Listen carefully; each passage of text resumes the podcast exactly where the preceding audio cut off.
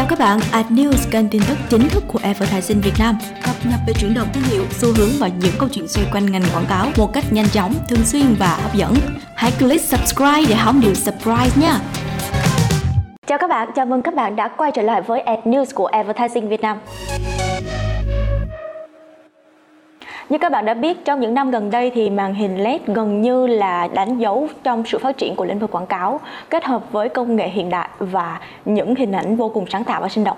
Vào năm 2017, nhãn hàng Coca-Cola gần như là thương hiệu dẫn đầu thế giới với quảng cáo billboard chuyển động 3D được đặt tại Times Square, New York với 1.760 màn hình LED được phủ kín 6 tầng tòa nhà. Nắm bắt xu hướng đó mà Bia Sài Gòn Chiêu cũng đã dẫn đầu thị trường Việt Nam bằng cách là bỏ hết tất cả những banner bất động để chiếm ngay ngôi vị bia Việt đầu tiên có quảng cáo billboard 3D. Nói về khoản này thì cũng phải đánh giá là bia Sài Gòn Chiêu rất là chiều chi và khá là chiều lòng người tiêu dùng đấy. Nói về đội trend thì thôi xin được bái phục Starbucks khi đã phủ sóng toàn bộ Twitter với hình ảnh Taylor Latte, một món đồ uống yêu thích của Taylor Swift và cũng như là hưởng ứng sự trở lại của album Red sau nhiều năm kể từ vụ tranh cãi quyền sở hữu tác phẩm của cô với hãng đĩa cũ. Và việc mà khách hàng của Starbucks sở hữu một ly Taylor Latte này cũng như là việc họ đang được thưởng thức một Taylor version hay Taco Bell, một chuỗi nhà hàng ăn nhanh của Mỹ, đã lấy cảm hứng từ bài hát Enchanted của Taylor. Taco Bell đã mượn lời bài hát Please don't be in love with someone else để gợi ý mọi người ăn bánh của mình với dòng tweet Please don't fall in love with someone who doesn't eat Taco Bell. Và tạm hiểu là đừng phải lòng bất kỳ ai nhé nếu họ không ăn Taco Bell. Ok, please don't fall in love with someone who don't like this video. Ai, ông bà ta nói không yêu thì đừng nói lời cay đắng. Trong nhiều năm qua, nút dislike gần như là trở thành công cụ công kích có tổ chức của nhiều bộ phận người dùng YouTube đến các nhà sáng tạo nội dung dẫn đến các nhà sáng tạo nội dung này phải bắt buộc quay đầu trở lại để phản hồi với đội ngũ YouTube về hành vi này. Unfortunately, research teams at YouTube have found there's this whole other use for disliking a video that I had never experienced as a creator, and you may not have either.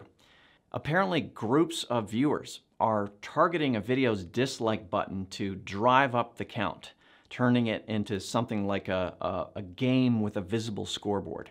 Vì thế mà YouTube phải đưa ra một chính sách sẽ chuyển số lượt dislike trên mọi video về chế độ riêng tư, nhưng nó sẽ không hoàn toàn biến mất. Tuy nhiên, một số lượng người dùng khác cũng ra sức phản đối và tạo nên một luồng tranh cãi khi họ không được tự mình dựa trên những lượt dislike để đánh giá một nội dung.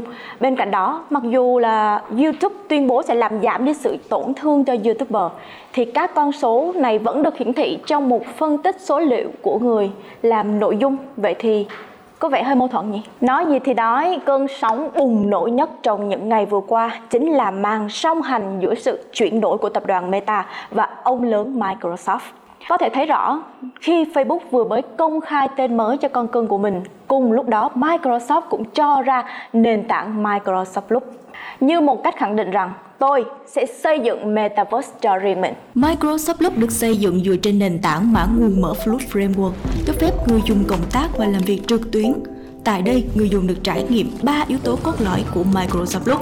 Loop Components giúp tăng năng suất cho nhân viên hoàn thành công việc theo quy trình, tự do sáng tạo ý tưởng trong một dự án, kết hợp cùng trình theo dõi trạng thái để kiểm soát tiến độ. Loop Pace, những trang dự án được thiết kế như một bảng trắng giúp người tham gia dễ dàng sắp xếp trình tự các nội dung, chèn tệp hoặc liên kết. Loop Workspace, các bạn có thể tưởng tượng nó như một công ty thu nhỏ, chúng ta có thể trực tiếp theo dõi mọi tiến trình hoàn thành công việc của mọi thành viên. Thật sự cá nhân mình cảm thấy nền tảng này vô cùng thông minh khi nó tối ưu hóa mọi sự rườm rà của việc quản lý, nè, điều hành công việc vô một phần mềm và khiến cho những người dùng cũng cảm thấy là bản thân mình gần như là sáng tạo hơn và thông minh hơn. Những một tin vừa rồi cũng khép lại bản tin Ad News của Advertising Việt Nam. Cảm ơn các bạn đã theo dõi. Đừng quên subscribe để hóng những điều surprise nha.